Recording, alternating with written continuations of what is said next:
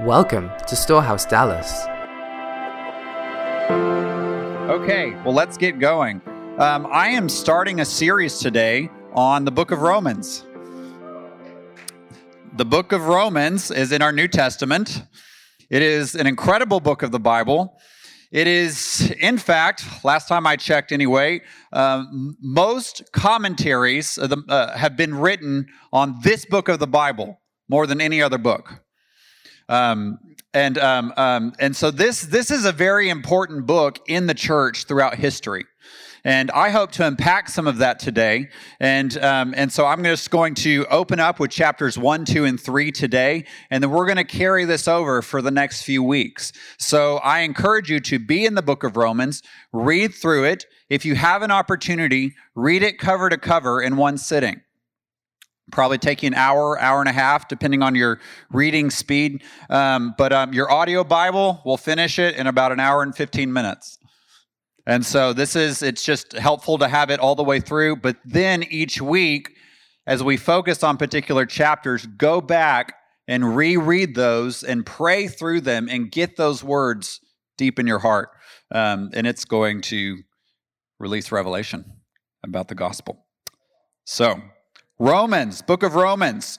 This book is written by our beloved Paul. He's, his Jewish name, his Hebrew name is Saul, Shaul. Um, he is a Jew. He was born a Jew. He was born and, and then he was trained in the most strict law observing, law abiding version of Judaism during the first century called Phariseeism. So Paul was a Pharisee. He believed in strict observance to the law of Moses. And he actually persecuted the church. If you'll remember in Acts chapter 8, a man named Stephen preached the gospel boldly to a number of Jewish leaders, and it got him stoned. When we preach the good news, sometimes people don't like it but it's still good news. And Paul was there, or Saul, Shaul, he was there approving of this stoning of this man Stephen, watched him die, approved of it, and began and continued to persecute the church. Um, and so he was probably the leading persecutor in the Pharisaic community of this new group of people called the Way. We follow the way. We follow Jesus, these Jesus followers. However, if you go to the next chapter of the book of Acts, chapter 9, you see that Shaul has a radical encounter with the risen Christ. Jesus visibly appears to Paul while he's on his way to continue his persecution.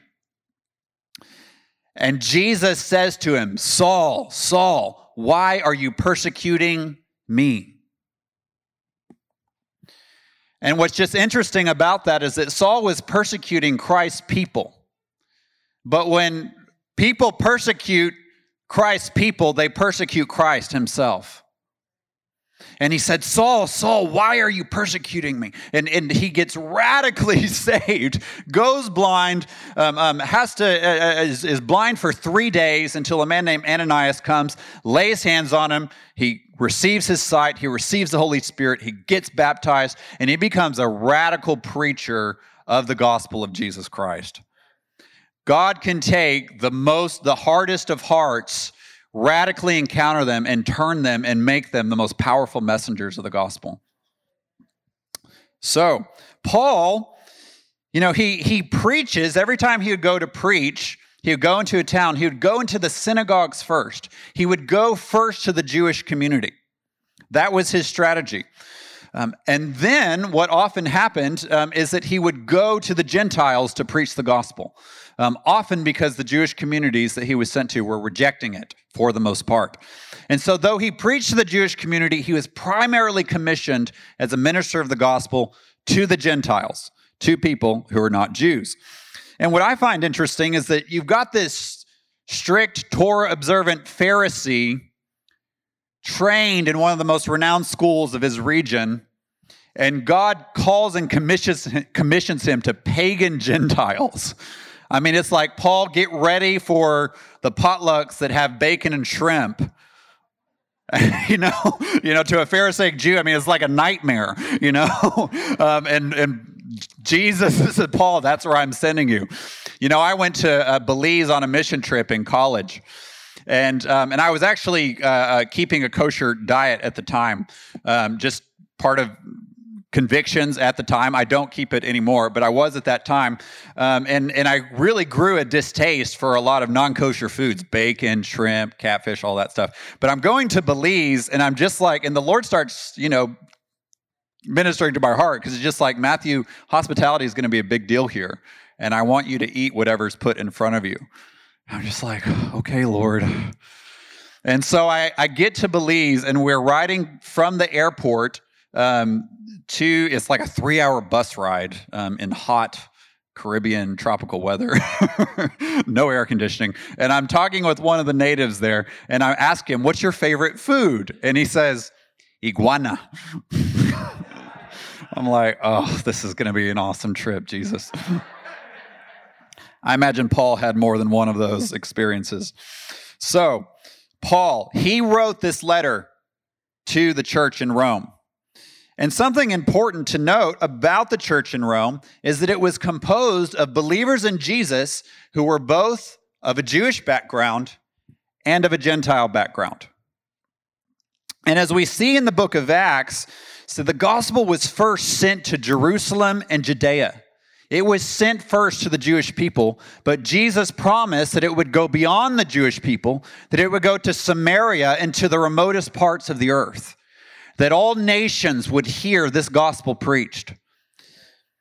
And so, as Paul is a big part of that, after he gets saved, starts taking the gospel to all these Gentile towns, performs powerful miracles, and sees just hundreds and hundreds of Gentiles coming to faith in Jesus Christ. Um, and and it's, it's just surprising and shocking. A lot of the Jewish Christians in Jerusalem, they're like, wow, this is awesome. But now, what do we do with all these Gentiles? Because these guys, you know, their, their potlucks, you know, they have pork and shrimp and catfish. They don't keep the Sabbath. They don't circumcise their sons on the eighth day. And so they had to start wrestling with this. What is this going to look like as we're trying to fellowship together as a body of Christ, as a body of Messiah? So, um, and, and remember, Jesus, he's a Jewish man, he's the son of David. So it made sense in the mind of a Jewish believer that they would continue keeping the law of Moses, as Jesus did. But they had to ask about these Gentiles. Do we make them cut the bacon? Do we make them cut the shrimp? Do we make them circumcise their sons? And as we see in Acts chapter 15, a council of the apostles and the elders in Jerusalem come to the conclusion that no, Gentile believers in Jesus Christ do not have to keep these ritual observances of the law of Moses. They do not have to be circumcised in order to be saved. They do not have to keep the dietary laws of the law of Moses in order to be saved. However, this was not a free for all. The laws of morality still applied. And we're going to get into that as we go through these next few chapters. Um, and they gave specific instructions for the Gentiles to abstain from immorality, to abstain from idolatry, to abstain from eating blood. So there were still things that were important for Gentile Christians to observe. Um, and though the key leaders of the Jewish of the Jewish Christians in Jerusalem, so Christians, believers in Jesus, but from a Jewish background, though they had come to a unanimous agreement during this council, this issue still permeated much of the church across the world at that time. And these churches began to ask these questions: um, What what makes the person righteous? What makes the person right with God? What puts them in right relationship with the Father? Does it require that these Gentiles observe the law of Moses? Do they need to be circumcised and keep the law of Moses in order to be saved? And so, Paul in the book of Romans will address this issue head on.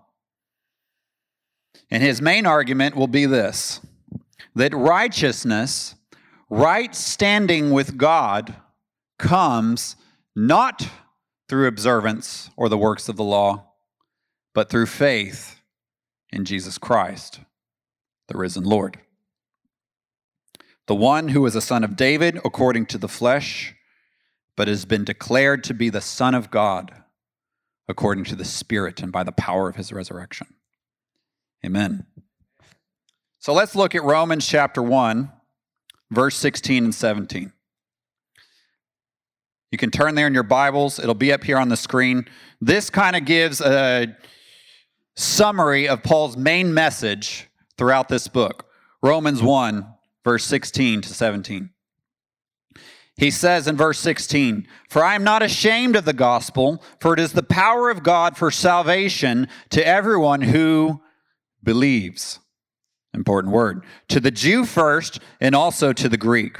For in it, for in this gospel, the righteousness of God is revealed from faith to faith, as it is written, But the righteous man shall live by faith. So the gospel, the good news of Jesus Christ, it has power to bring salvation to everyone who believes.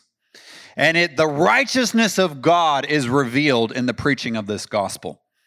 And so he expounds on this throughout the whole book. So I'm going to cover three major themes in chapters 1, 2, and 3. First theme that I'm going to cover is this that all Gentiles are guilty of sin. They are deserving of condemnation and they are in need of salvation. Point number two all Jews are guilty of sin, deserving of condemnation, and in need of salvation. And the final point all Gentiles and Jews are made righteous are saved, are made right with God through faith in Jesus Christ. Are we ready? Okay, point number one. All Gentiles are guilty of sin, deserving of condemnation, and in need of salvation. Romans chapter 1 unpacks this very particularly. You know, in my Christian life, um, this question bugged me early on, and um, and it's probably the most common question I get that I've ever gotten, not only as a pastor, but just from as a Christian before I was ever in the ministry. I was talking to anybody about Jesus. One of the most common questions I get is Does God send the guy in Papua New Guinea who's never heard the gospel to hell? and and and you know that's the very nature of that question. It it it questions and it challenges the goodness of god the fairness of god and the righteousness of god. How can a good god send somebody who's never heard the gospel to hell?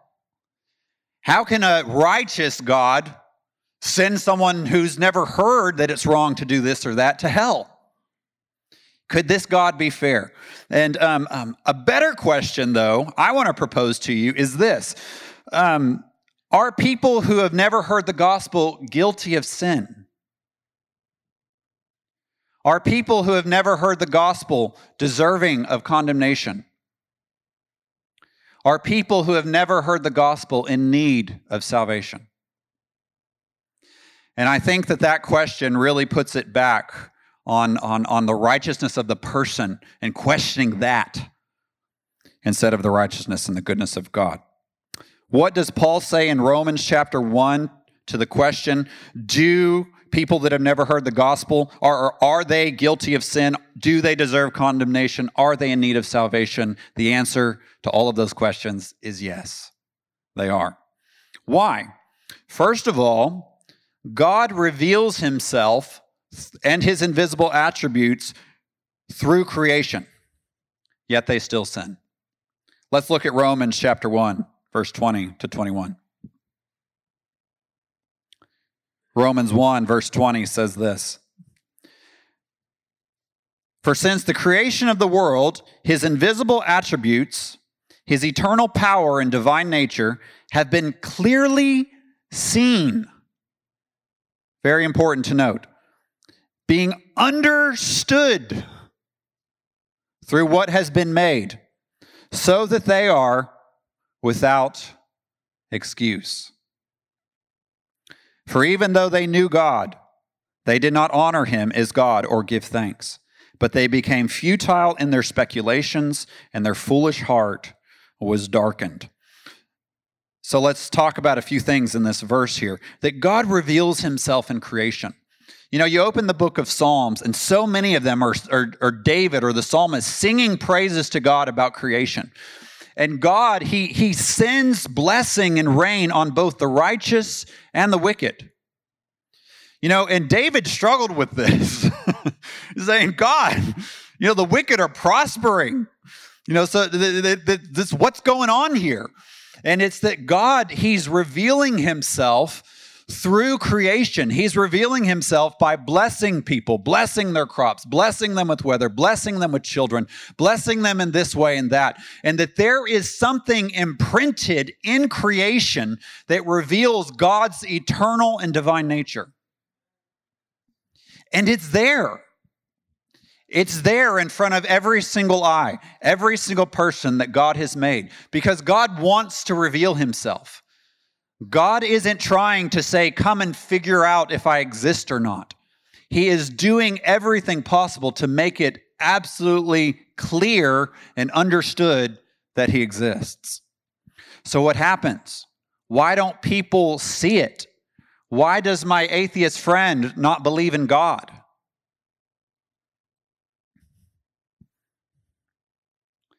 For even though they knew God, there was something in them that God put in them to know Him. Even though they knew it, they did not honor Him as God or give Him thanks.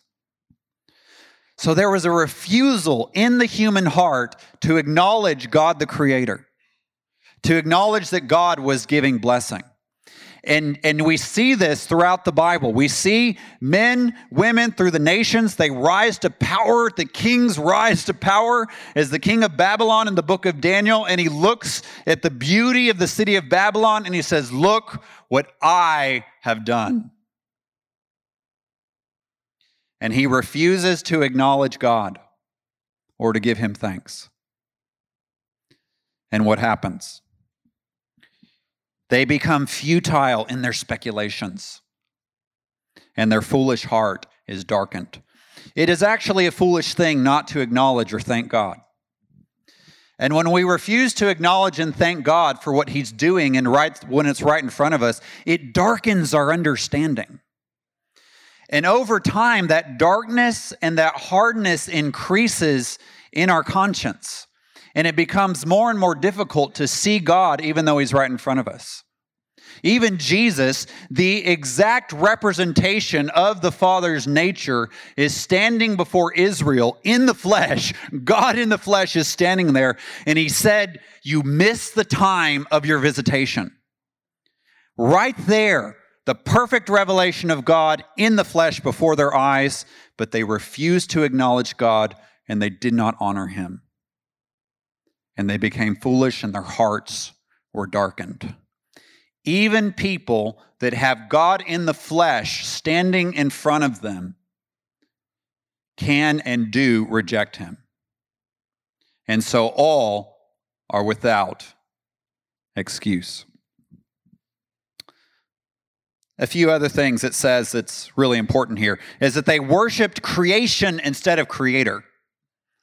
Okay, so they start exalting the, the creature. And in pagan cultures, this happens in the sense of they have idol worship. They fashion gods in their own image. And I mean, you see this even with the people of Israel. They're brought out of Egypt, and Moses goes on the mountain for many days, and they demand from Aaron that he fashions an idol, a god, in the shape of a golden calf, and says, We want to worship this God that we've made. You know, because when we make God, we have control over him. When we decide what God thinks is right and wrong, we have control over him.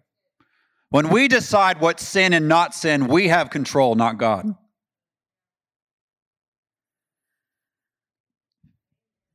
and it darkens our understanding. And God handed them over to all lust and impurity as a result. And I, it, I mean, I just, it breaks God's heart. And we see that clearly in the scriptures. He's constantly calling out to people to worship him as creator because these man made things, they can't do anything for them. They neither speak nor hear nor talk. I mean, it's, it's God saying, I love you and I want to talk to you. But you know, in, in our Western culture, it's not always a physical idol that comes up in front of us, but it's it can be a worship of money. And so greed or uh, starts to overtake us and, and, and or or fear of financial security. And all of our decisions start being made around I've got to have money. I've got to have financial security. I've got to have things. And we start worshiping the material, the creation, instead of the creator. And we start to take on the nature of the thing that we exalt and that we worship. You worship money, you start to look like greed. You worship a, a God, you worship pleasure.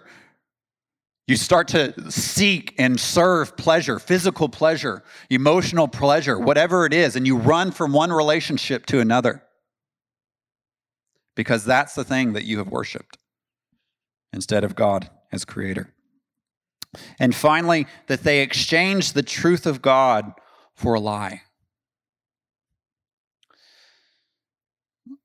So when God reveals his truth to us, if it comes in, whether through creation or through He's spoken His word through us to us, or, or, God in the flesh is appearing before us, and the truth of we're presented with the truth of God, and we look at it and we say, No, I'm going to believe this instead. And we allow that lie in our hearts to become truth, what happens is that God hands people over to degrading passions and a depraved mind. It's very important. Heavy topic here. It's a good time for a joke, Matthew. That's the best I got for you right now, y'all. Sorry. but I want us to feel the weight. I want us to feel that God truly does reveal himself to us. God really does do everything possible to make himself known to us. And that we are presented with the choice to honor God and give him thanks, to say yes to the truth, or to reject him. And when we reject, and when we reject, and when we reject, and when we reject, our heart becomes darkened, our thinking becomes stupid, futile, empty, vain. There's a number of degrading passions that Paul mentions here. And um, we're going to go deep here for a moment. Okay? I've lightened us up a little bit. But I'm about to hit some things really square between the eyes today. Um, because let God be made true and every man a liar. And I'm going to preach in a way that you're going to get some freedom today. Okay? Um, Romans 1, more clearly than, argu- arguably more clearly than any other passage of Scripture, hits this issue of homosexuality more than any other place in the Bible. Um, it's just as much as you try to get around all the other verses, and I've seen people do it. I've been to seminary, I've seen them do it. Lots of books written. This chapter is the one people really have a difficult time getting around. And I want to speak to it tenderly but very directly today. Um, it says in Romans 1 that because of this worshiping a creature instead of the creator, and because of exchanging the truth of God for a lie, that God hands people over to degrading passions. And what he says here, um, Romans 1, verse 26, that God gave them over to these things. Um, women exchange the natural function for that which is unnatural. And in the same way, also, the men abandoned the natural function of the woman and burned in their desire toward one another, men with men committing indecent acts and receiving in their own persons the due penalty of their error. And just as they did, not see fit to acknowledge God any longer, God gave them over to a depraved mind to do those things which are not proper. So, here's what I want to emphasize here is that when God is when when it's talking about homosexuality here, that um, he the the Bible calls it, Paul calls it, the Holy Spirit ministering through Paul calls it unnatural. The literal Greek there is two words against nature. It is against nature to commit acts of homosexuality. It is not how God designed human beings to function.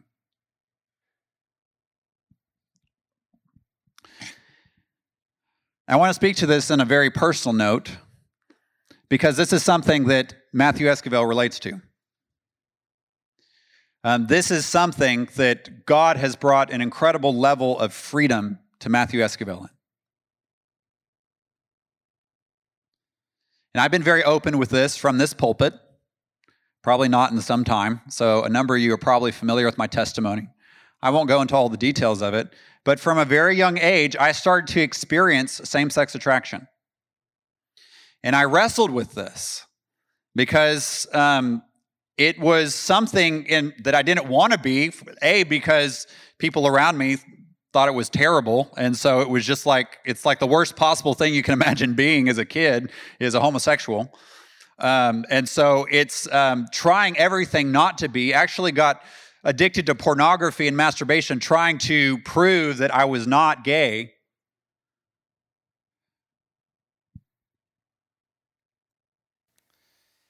And as a young as a young man, it felt so natural to have these attractions.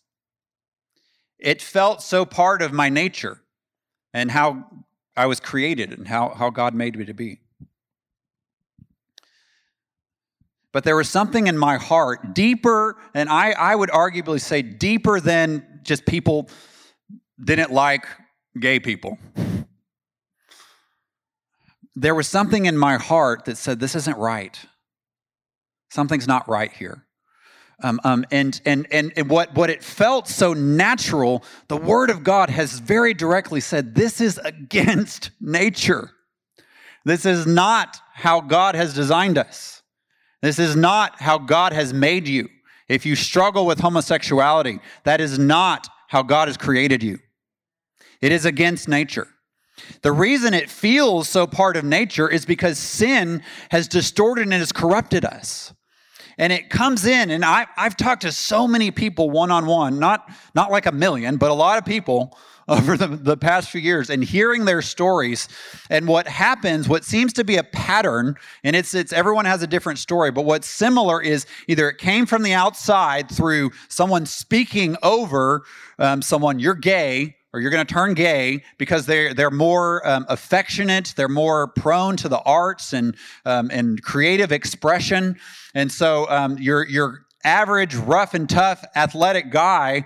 Um, um, it's it doesn't fit the mold for this for this other more emotionally, physically sensitive, creative person. And um, and that's that's this is kind of a generalization here, but it's so common that I'm just going to keep saying it. Um, is that they start speaking those words over at people at a young age. That's exactly what happened to me.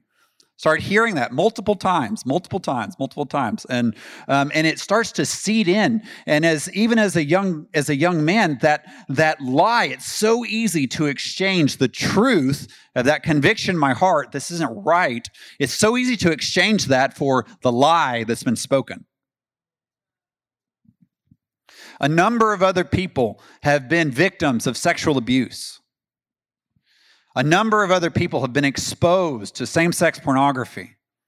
And so these things come in and it what is it? It seeds that lie and it seeds that that sin on the inside of them. And what they do is when they the, the danger starts to enhance when people start to agree with it. And I agreed with it. And I agreed and I engaged in sinful actions that were against nature. And it was one of the very things that made me not want to be a Christian anymore. Because as as someone that started to grow and started to really develop a genuine love for the Lord, um, just this inward wrestle started to overtake me, and I just I didn't know what to do with it. I didn't know who I could talk to. Um, and, and I was a part of the uh, Episcopal Church at the time, and just that whole issue was just really coming up to the surface in the Episcopal Church during that time. Um, a number of of churches and, and cities within the Episcopal Church have stood on the Word of God, but a vast number of them have gone against the Word of God on this issue. Um, and God doesn't like that because it puts people in bondage.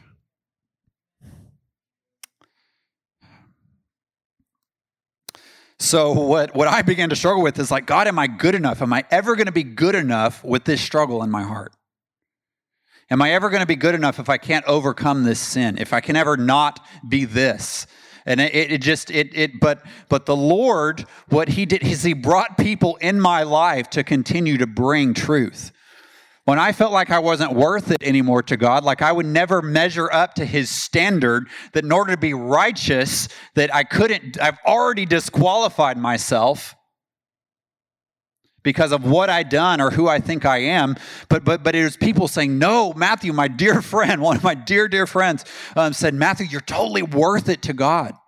He hasn't just left you and abandoned you. And it really was just those words that put enough faith in my heart to say, Jesus, I struggle with this. I don't know what to do with it, but I commit my life to follow you no matter what.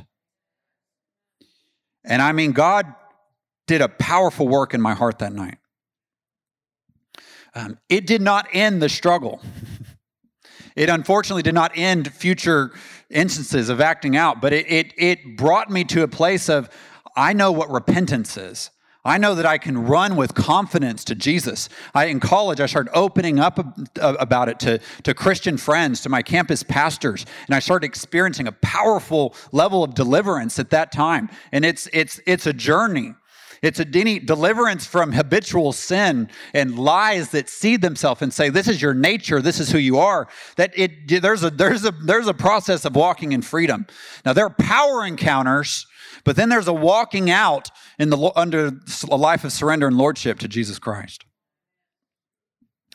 And something that's really good news about the book of Romans for Matthew is that the righteousness of God comes through faith in Jesus Christ.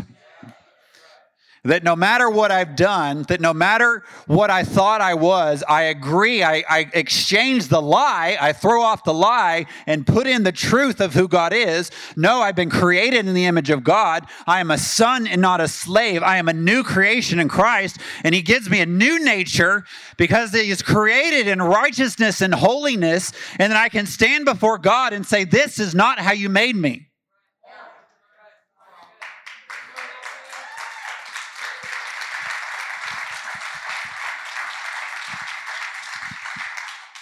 And I just I want to really plead with um, anyone in here that it, that's that's in this room that's watching online that struggles with that lie that this is who you are, that this is your nature. I want to tell you that is not who you are.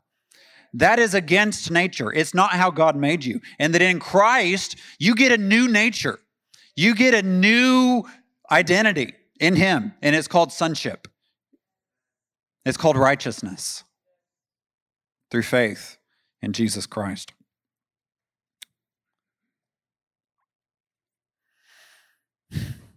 And you know, this is not the only sin that Paul mentions in Romans chapter 1, by the way. Greed, envy, gossip, slander disobedience to parents. All who do these things, Paul says, are, quote, worthy of death. Sin brings death, it spreads death across all of humanity. All are without excuse.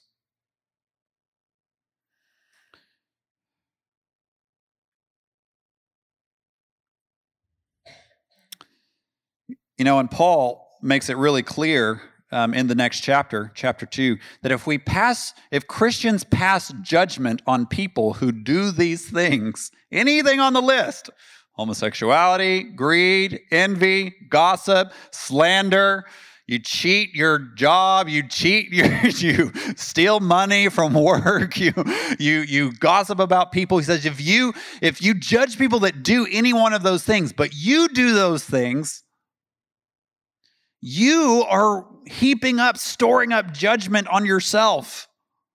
You're storing up wrath for yourself on the day of judgment. Um, so here's what it looks like. So you see, oh yeah, Matt, applaud Matthew. Homosexuality is a sin, but in your, it's like, gosh, all those sinners, like they're such horrible people.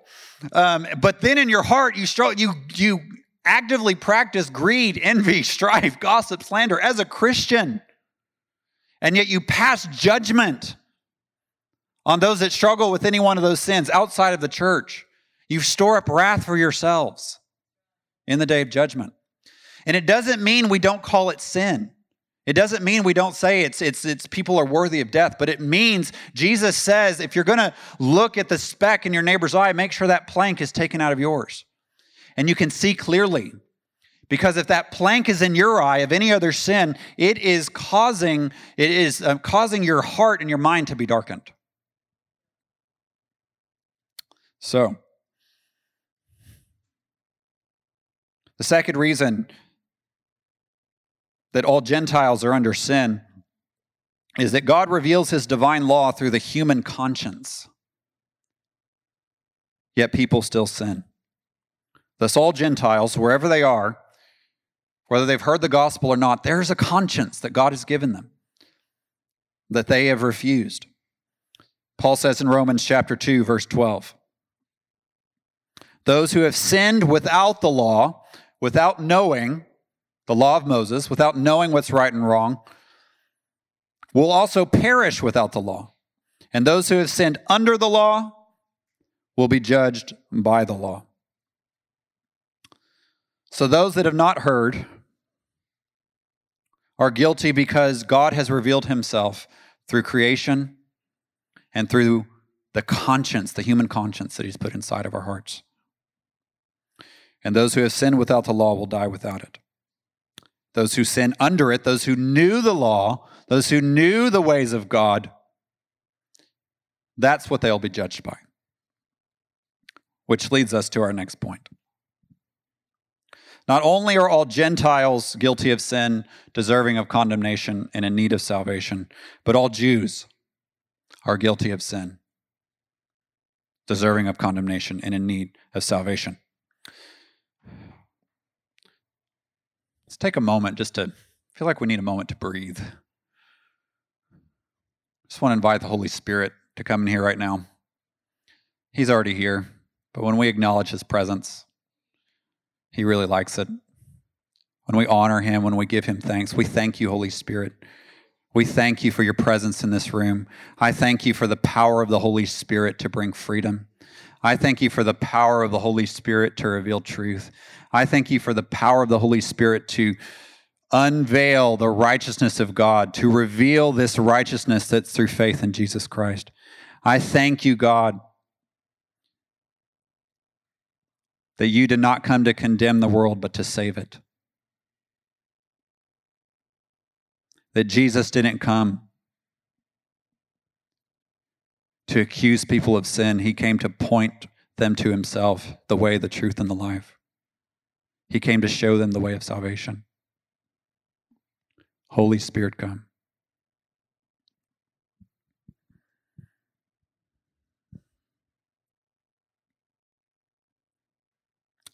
Amen.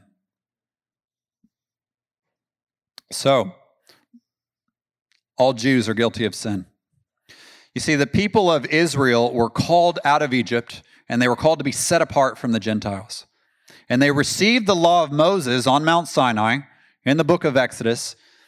And these laws were to set them apart from the nations. Some of these laws were directed towards worship, some were directed towards morality. Some were directed towards uh, what they eat, what they drink. And when they received the law of Moses, they entered into a covenant relationship with God. Unfortunately, they wanted to be like the nations. They wanted to look like the world around them. You know, sometimes even the church, we try to so hard to be relevant to the world or to reach the world that we end up looking exactly like the world. We start adopting the same ways. We start listening to the same things, watching the same things, acting the same th- things, saying the same things, preaching the same things from the pulpit. And God says, No. My gospel reveals my righteousness. It includes love, it includes unity, it includes these things that the world preaches, but it means love and unity on Jesus' terms. So, Paul says it's not enough to be born a Jew to have the righteousness of God. It's not enough to be circumcised to be in covenant relationship with God. It's not enough to eat turkey bacon. turkey bacon. I really like. I've really. I love turkey bacon. Um, I know Tracy will not, you know. I've got friends, I've got family that are Gentiles. They are like, I am a loud and proud German Christian that eats bacon, you know. And God says, You're welcome to the table. Praise the Lord. Um, um, but it's it's it's it's not enough to do all these outward things. Um, that there is it's it's what God wants is something of a heart transformation. And Jesus said this to the Pharisees You do all of these outward things, but you neglect the weightier matters of the law, like justice and mercy, and taking care of the orphan and the widow, and forgiving those who have sinned against you. God doesn't want outward obedience, outward ritual acts, outward religious activity. And this applies to us in the church. We think if we come to church, we think if we do Christian things and use Christian lingo that we're that we're in right relationship with God and we do all these outward things, but God says no, true circumcision, true relationship with Jesus comes from the heart. And it's done not by the letter, not by the letter of the law, not by doing religious activity, but it's through the Spirit of God that comes to your heart, that cuts off that old nature when you say yes to Jesus, and He makes you a new creation. Circumcision and uncircumcision, Paul says boldly in Colossians, count for nothing. What counts is a new creation. Has God made you new? That's what He wants. And you know, I just want to speak to this thing in the church that we we it's so easy, especially if we've grown up in the church, we've been in the church a long time, to start just thinking that we we've got it, and we're we're uh, uh and so there's there's an accusation towards the world for being too sinful. When there's all these other issues going on in our hearts that we need to deal with. And again, it's not that we don't say sin is sin. It's not that we don't address things, but it's that we say, God, search me and know my heart. I see all these issues going on with people in the world or people in the church, and I'm going to point it out. Well, the Holy Spirit says, Will you let me search your heart and bring up these things I want to deliver you of? So we pass judgment on those being too sinful. But then in the church, we have this thing where, where, where people pass judgment on other Christians for being too religious. Oh, they read their Bible too much. Oh, they fast and pray too much. Oh, they are too strong on certain morality issues. They call homosexuality a sin. They're so religious. We need to follow the Spirit. And Paul doesn't, he, he wants righteousness, right standing with God. He wants the ways of God. And so we can get caught up in legalism and we can get caught up in just free for all. I'm free and alive, and what I do and the morality that I engage in doesn't matter. It does matter. It all matters. You want a life in God. You want a life in prayer. You want a life in, in, in you, as you sit in this prayer room. It doesn't earn you righteousness with God, but it's you sitting your heart before a burning God to grow in love and intimacy with this God who burns with love for you. So, Romans 3 21 to 26. And we'll This will be our last verse and we'll close. So, if righteousness is not dependent on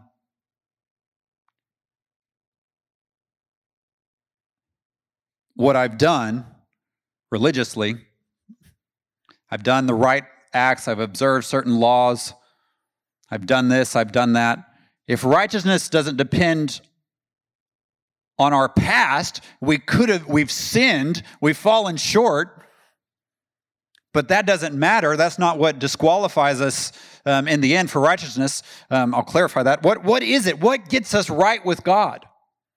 And Paul says it here that righteousness, right standing with God, comes through faith in Jesus Christ. Romans chapter 1, or I'm sorry, chapter 3, verse 21. But now, apart from the law, the righteousness of God has been manifested, being witnessed by the law and the prophets, even the righteousness of God through faith in Jesus Christ for all who believe.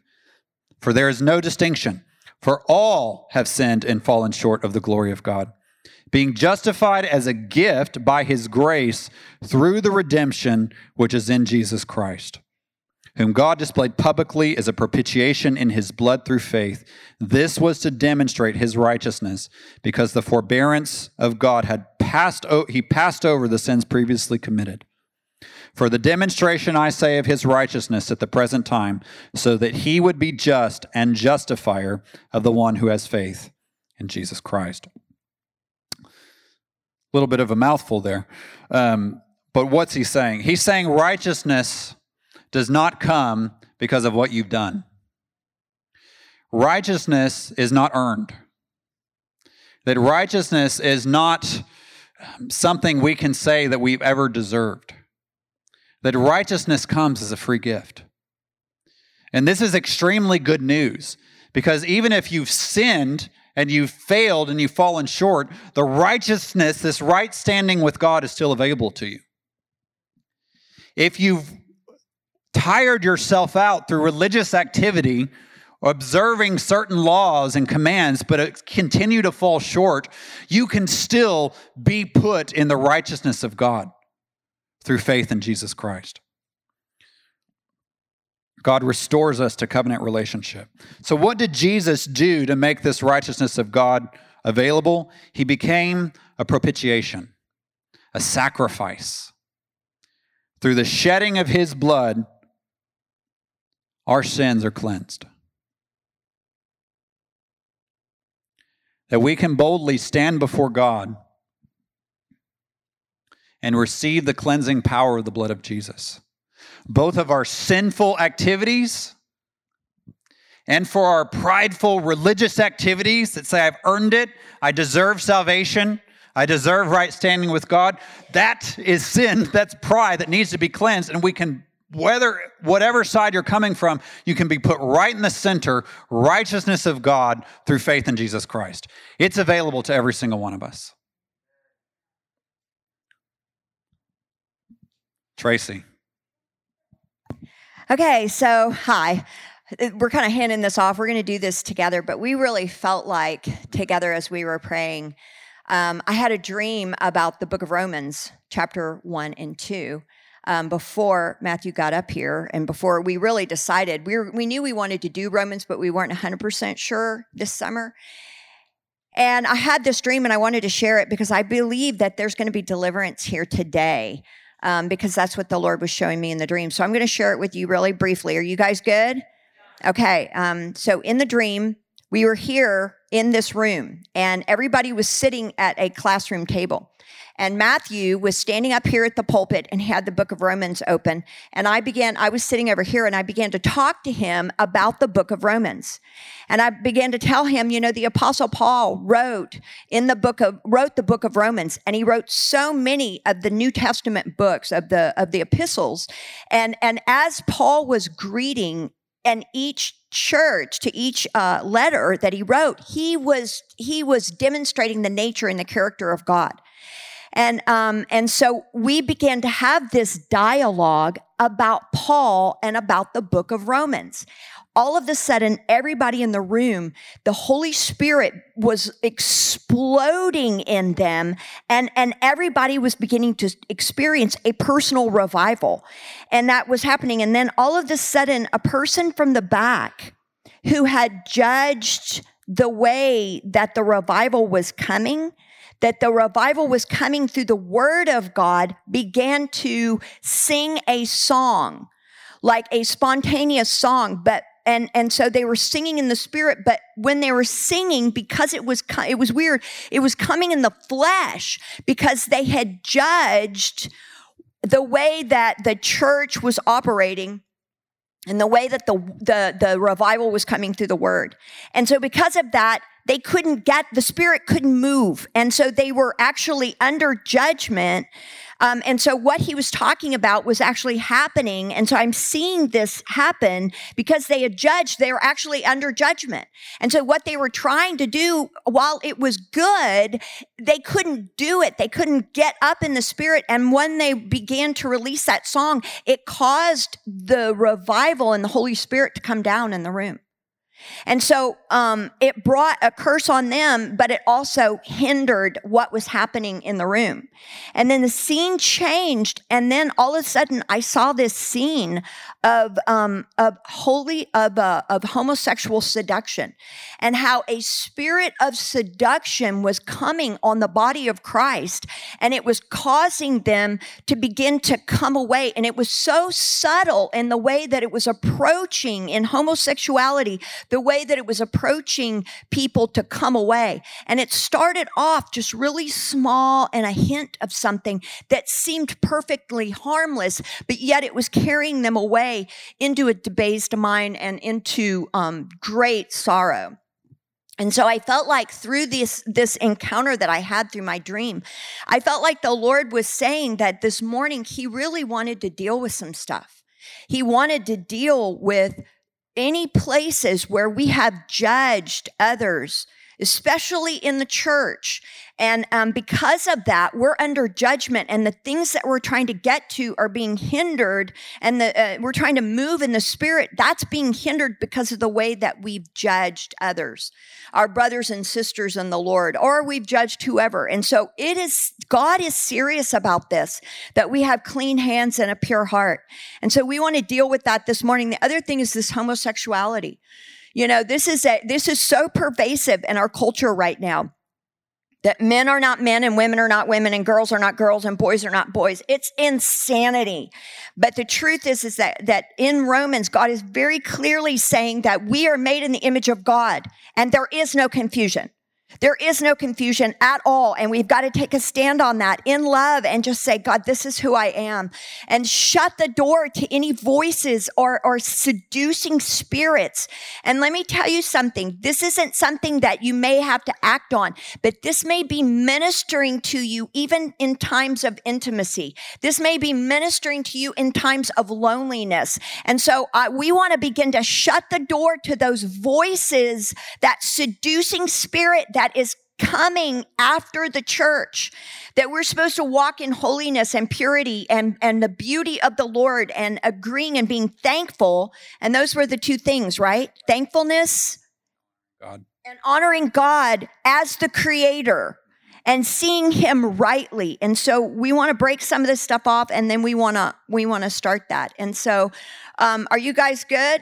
Do y'all feel good about that? Because I feel good about it. Do you feel good about it?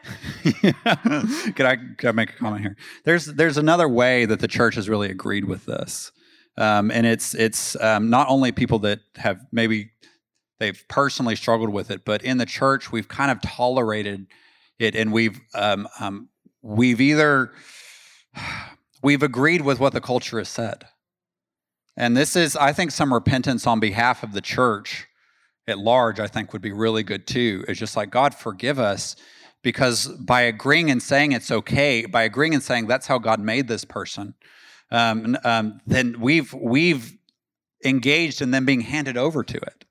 Um, and, and, and that's I, I think I preach to a lot of the choir in this room. What I'm not asking is that we go on parading, you know, and sign and picketing, um, but we're coming in a spirit of love. But we're willing to say, Holy Spirit, like, Help me hold on to the truth of what you say about this.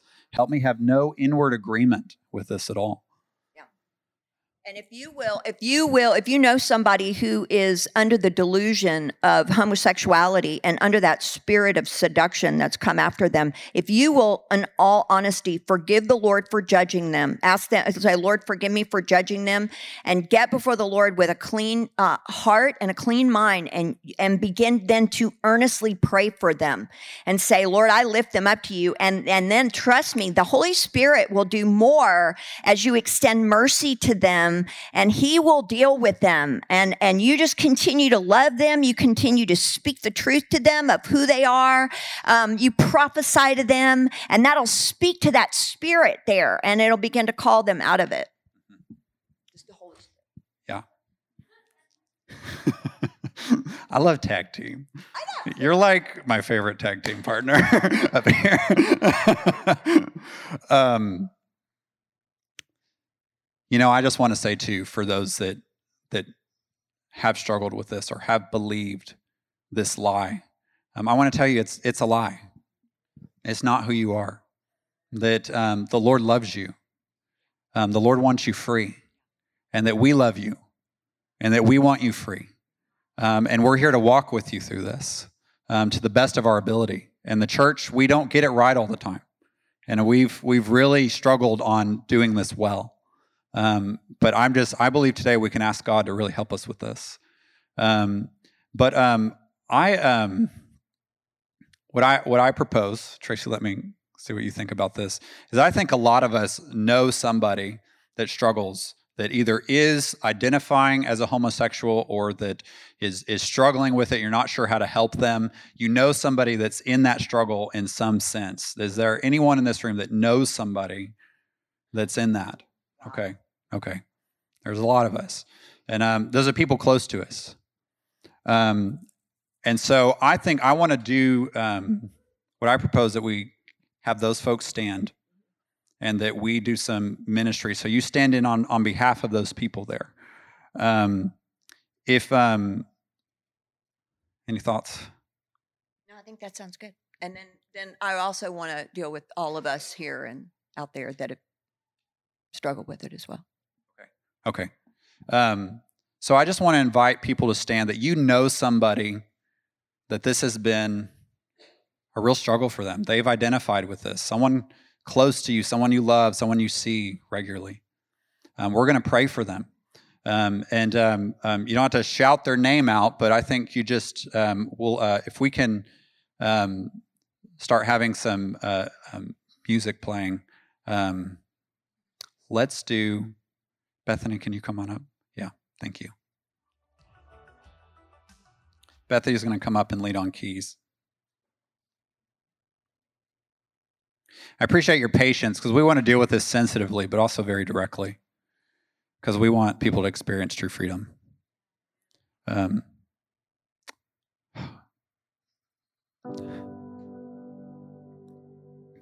you know, I'm actually going to let Tracy pray first. And, and John, if you if you please come up here. Um, John and Tracy have really walked with me through this. Um, and I could not have done it without them. And they still cover me and they still pray for me. And I tell you, that enemy is a liar. And he tries to get us to believe his lies, but you have people in your lives that say, This is who you are. And they have just done this for me. I've known them since 2006. And I want, um, I just want them as a, as, as a father and a mother to really lead over that because it, they have authority over this. Um, and I'm, I'm living evidence of the authority that God has given them to help people walk in freedom of this. So I'm just going to hand this over. Let's pray. Lord, we thank you for this good son. And we thank you, Lord, that through his faith in you, Lord Jesus Christ, that you've overcome this on his behalf. Lord, we thank you that there's nothing set before you that you didn't overcome at that cross. And we lean on that rugged cross today. We lean on it. We say, You've overcome this. And Lord, we declare today that there is freedom for all of us, no matter what our sin is. Lord, you've said that not one of us is free of sin, that all have fallen short of the glory of God by our sins. And Lord, forgive us where we've chosen some sins that are worse than the other. But Lord, even envy or strife or unbelief is a sin. Lord, forgive us of judging others. Lord, we don't want to be under the judgment. We want to be under your revival to set the captives free. So we embrace our responsibility today, Lord. We say, Lord, help us to be ministers of the gospel, like you say in your word. Not how the word, the world is even telling us who to judge and who not to judge and how. But Lord, we say your word tells us how to live our lives. And so, Lord, help us to come in alignment with it today. And we thank you for Matthew. Lord, I believe that Matthew's word today is going to bring tremendous freedom to others. Let this word go out and set the captives free. In Jesus' name.